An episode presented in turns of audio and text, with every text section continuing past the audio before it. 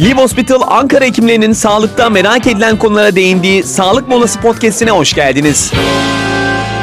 Her perşembe olduğu gibi bu perşembede yine çok değerli bir hekimimiz var. Sağlık molasının bugünkü konuğu beyin ve sinir cerrahisi operatör doktor Egemen Işıtan bizlerle birlikte olacak. Hocam öncelikle hoş geldiniz. Hoş bulduk. Serkan Nasılsınız Bey. iyi misiniz? İyidir. Siz nasılsınız? Çok teşekkürler. Hocam önce sizi bir tanıyalım. Ben e, siz gelmeden önce hazırlandım tabii ki. E, o soruları size aktaracağım. Öncelikle e, Egemen Hoca'yı bir tanıyalım. Merhaba. Egemen Işıtan adım belirttiğiniz üzere. Ee, Eskişehir Tıp Fakültesi mezunuyum. Ankara Numune e, Eğitim Araştırma Hastanesi'nde beyin ve sinir cerrahisi e, uzmanlığını yaptım. Mevcut günümüzde de Ankara Live Hospital'da e, beyin cerrahisi olarak çalışmaktayım. Hocam şey hemen e, girmeden önce birazdan size hipofizden e, bir e, sorum olacak. Onu adlandıracağız ama şu zamanlarda yaşamış olduğumuz hayatta çok fazla stres var. Stres de eminim ki e, beyne e, zararlı. Biraz önce yayın esnasında yayın arasında da konuştuk yayına girmeden önce. Bu konuyla ilgili bu stresle ilgili şöyle bir 15-20 saniyelik bir şeyler söyleseniz de biz de bilsek vay be boş boşuna takıyoruz diye kendi kendimizi bir e, burada düşünsek. Tabii şimdi abi hani stres dediğiniz zaman insanlar hani böyle psikolojik bir şeymiş gibi geliyor. Hani e, e, e, etkileniyoruz falan ama stres aslında psikolojik etkisinin yanı sıra hani stres anında vücutta e, çok çeşitli hormonlar hani medyatörler salgılanıyor. E, Bunların vücuda çok olumsuz etkisi var. Yani özetle e, stres vücudu yıpratan, yaşlandıran bir şey. O yüzden genellikle hani insanlara çok kafaya takmamalarını, hani stresten uzak durmalarını tavsiye Bizi ederim. aslında yaşlandıranlar hani o, o şey değil mi hocam böyle e, stres anında, e, hüzün anında yaşadığımız şeyler bir hormon salgılıyor Tabii, vücut ve bu tabii. bizi aslında yaşlandırıyor. Aynen, aynen. Şimdi hocam hipofize gelelim aslında günün konusu tamamen bu. E, bunun üzerine ilerleyeceğiz. Hipofiz bezi nedir hocam? Oradan bir başlayalım sonrasında ben e, belirtilerini soracağım. Şimdi hipofiz bezi beynimizin ortasında alt kısmında bulunan böyle aslında küçücük bir bez. Ee, kabaca hani burnun arka tarafında kafatasının ortasına yerleşmiş bir bez. Küçük bir fasulye tanesi büyüklüğündedir. Ee, kendisi küçük ama e, önemi çok fazla. Çünkü hani bu vücudumuz için gerekli hormonları hani vücudumuzun düzenini sağlayan hormonları salgılayan e, vücudumuzda bulunan hormon bezlerinin salgısını kontrol eden en önemli yapılardan bir tanesi. Bu yüzden çok önemli vücudumuz için. Bu hocam hipofiz e, tümörleri e, ve bunun belirtileri neler oluyor? Nasıl oluyor? Şimdi hipofiz tümörleri şöyle e, yani hormon salgılayan salgılamayanlar olarak önce ayrılıyor. Belirtileri de bunlara göre değişiyor. Örneğin hani hormon salgılamayan e, hipofiz tümörleri küçük boyutlarda bulgu belirti vermiyor. İşte e, büyük boyutlara ulaştığında bası etkisiyle görme sinirine baskı yapıp görme bozukluğuna neden olabilir. Onun dışında çok büyük boyutlara ulaştığında beyin zarını e, rahatsız ederek ciddi baş ağrısına neden olabilir. E, onun dışında hipofiz e, hormon salgılamayan bir tümör büyük boyutlarda hipofiz bezini sıkıştırdığı için hipofizin normal çalışmasına da engel oluyor. E, bu durumda da hipofiz bezi normal çalışmadığı zaman işte hormon bozukluğuna bağlı halsizlik, işte e, huzursuzluk, baş ağrısı gibi semptomlar oluşuyor. E, hormon salgılayan tümörlerin ise hani e, şeyi belirtileri de hastada verdiği belirtiler de çok geniş yelpazede. Hani salgıladığı hormonun tipine göre değişkenlik gösteriyor. Örneğin hani en sık görülen prolaktin hormonu yüksekliği. Bu prolaktin hormonu yüksekliğinde e, işte e, erkeklerde cinsel isteksizlik, erektil disfonksiyon, e, kadınlarda adet düzensizliği gibi durumlar oluşuyor. Yani aslında bu insanın hayat kalitesini çok ciddi Düşürüyor değil mi? Onu çok- soracağım. yani, çok- günlük e, kalitemizi aslında düşüren Tabii, sosyal- şeylerden bir tanesi. Evet. Sosyal dediniz hocam buyurun evet dinliyorum sizi. Tamam. Sosyal hayatı hani olumsuz etkileyen bir durum. Ee, kadınlarda erkeklerde aynı zamanda hani infertil dedim çocuk sahibi olmayı da zorlaştırdığı için hani günlük yaşamı çok fazla bozan bir durum.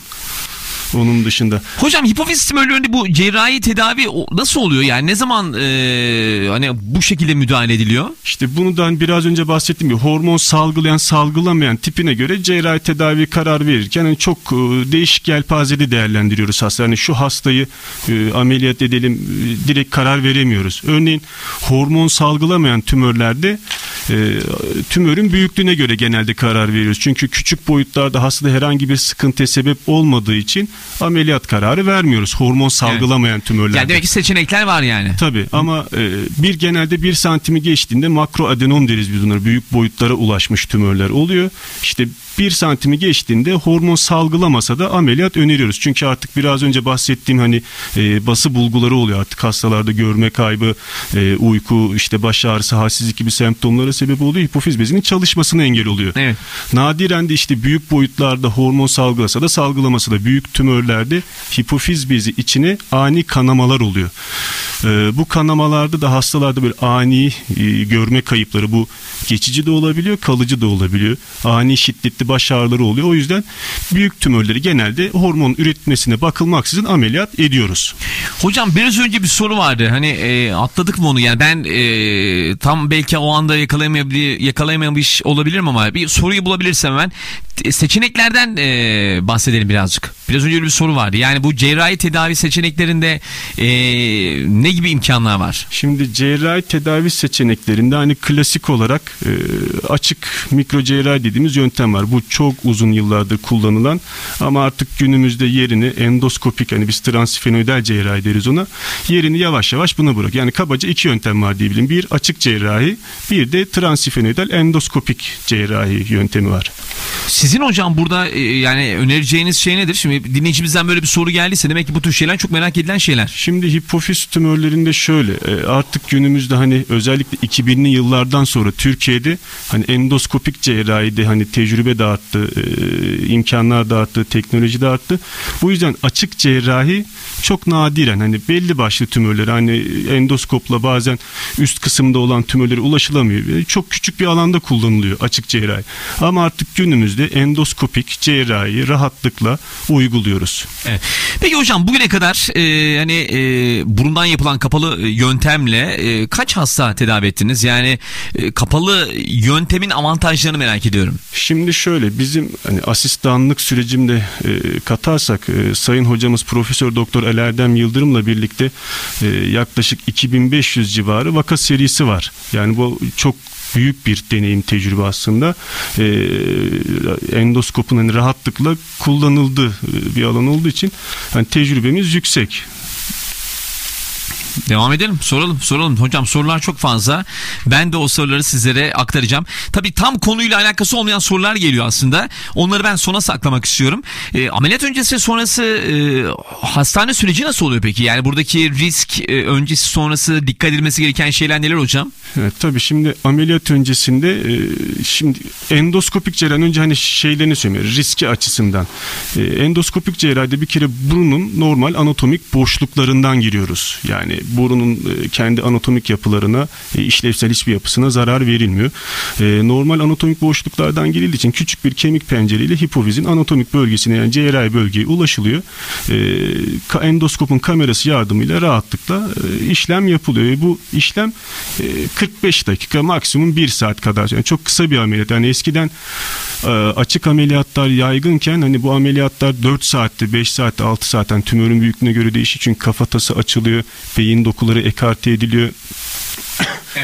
E, beyin dokuları ekarte edilerek hani ulaşıldığı için ameliyatın süresi uzuyor. Komplikasyon riski, kanama riski artıyor ama endoskopik cerrahide tamamen normal anatomik boşluklardan girildiği için hastalarda pek e, komplikasyon oranı çok çok düşük. Bir de şimdi tecrübe de çok yüksek olduğu için bir sıkıntı yaşamıyoruz bu hastalarda. Evet.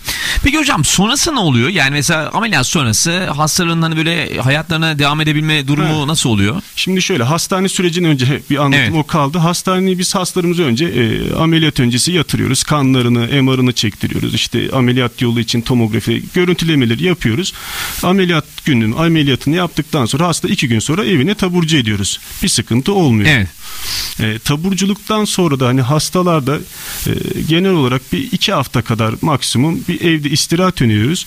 İki hafta döndükten sonra e, geçtikten sonra hastalar normal hayatlarına hani çok ciddi bir kısıtlama olmadan devam edebiliyor. Tabii bir takım dikkat etmesi gereken şeyler var onu, onları uyarıyoruz hastalara ama genelde ciddi bir kısıtlamamız olmuyor hastalarda. 15 gün sonra normal hayatlarına e, sosyal hayatlarına dönebiliyorlar. Evet. Yani sonrasında e, birkaç haftalık bir e, dinlenme ardından Aynen bir herhangi iki bir hafta, problem bir, yok. bir iki hafta, Evet. iki haftalık dinlen. Çünkü hastada hani bir ameliyat izi Evet. olmuyor, bıçak yarası olmuyor. Yani ciddi bir sıkıntı olmuyor hastalarımızda. Hocam hep şeyi konuştuk, hipofizi konuştuk ama bana gelen sorular da var. Bu arada dinleyicilerimize hemen söyleyelim.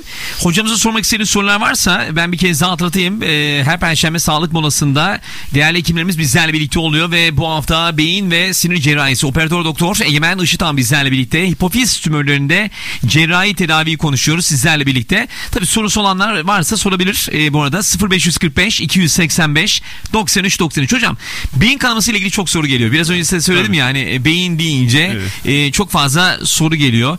Beyin kanaması geçiren bir insana e, bir müdahale yapılır mı yoksa direkt hastaneye mi götürülür? Bununla ilgili neler söyleyeceksiniz? İlginç bir sorun. Şimdi şöyle beyin kanaması hani e, çok geniş bir şeyi var aslında. Hani beynin hangi boşluğuna kanadığı önemli ama kabaca şöyle diyeyim. Beyin kanaması geçirirseniz yani herhangi bir müdahale yapamazsınız. Onu söyleyeyim yani yapacağınız tek müdahale ambulans aramak ya da en yakın hastaneye ulaştırmak.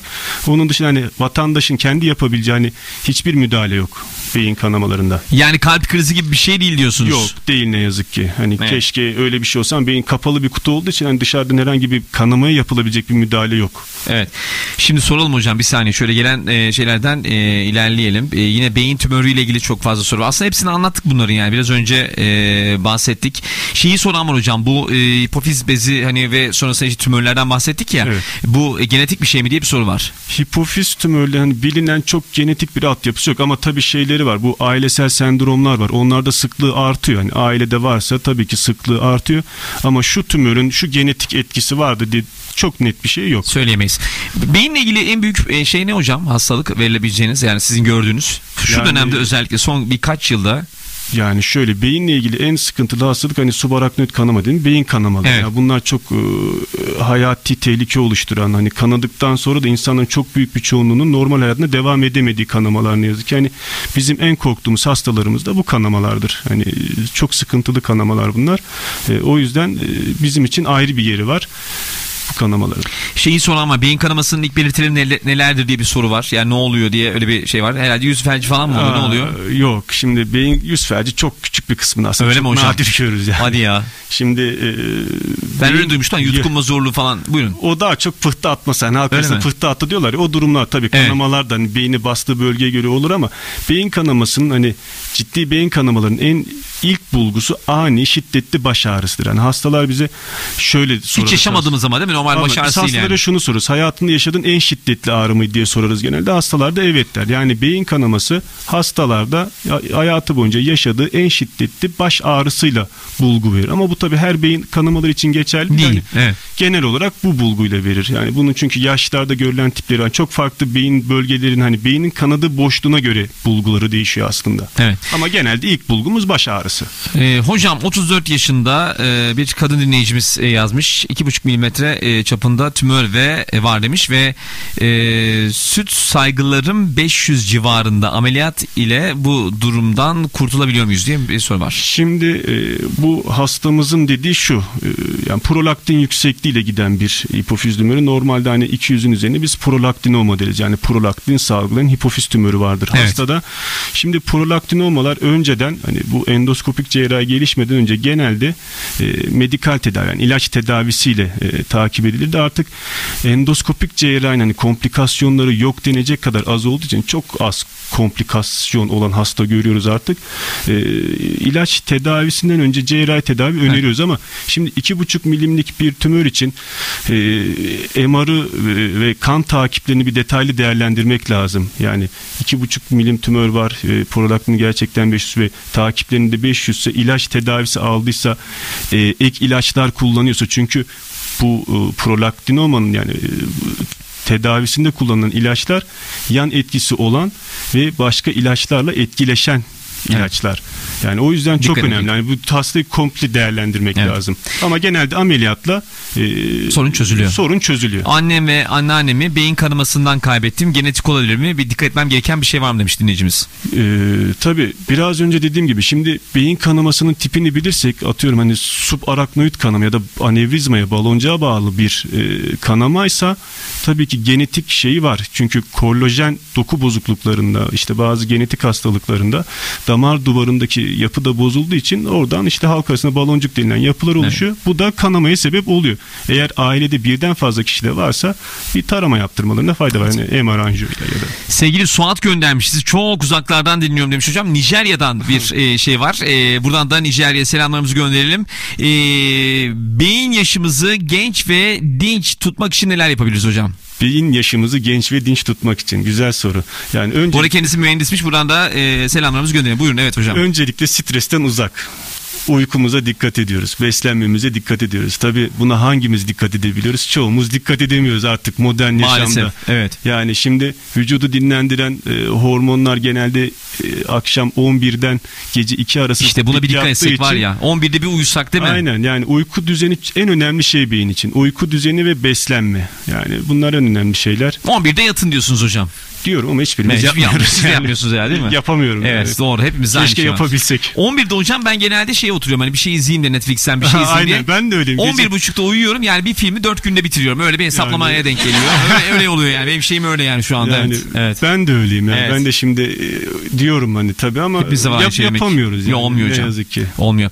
Hocam programın sonuna geldik. Gerçekten de ne sorduysam hepsini e, net bir şekilde bize aktardınız.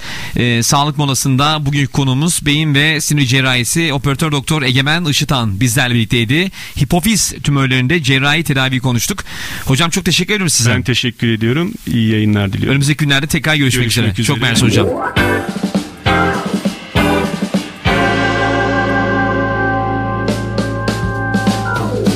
Live Hospital Ankara hekimlerinin sağlıktan merak edilen bir başka konuya yer vereceği yeni bir sağlık molası yayınında görüşmek üzere.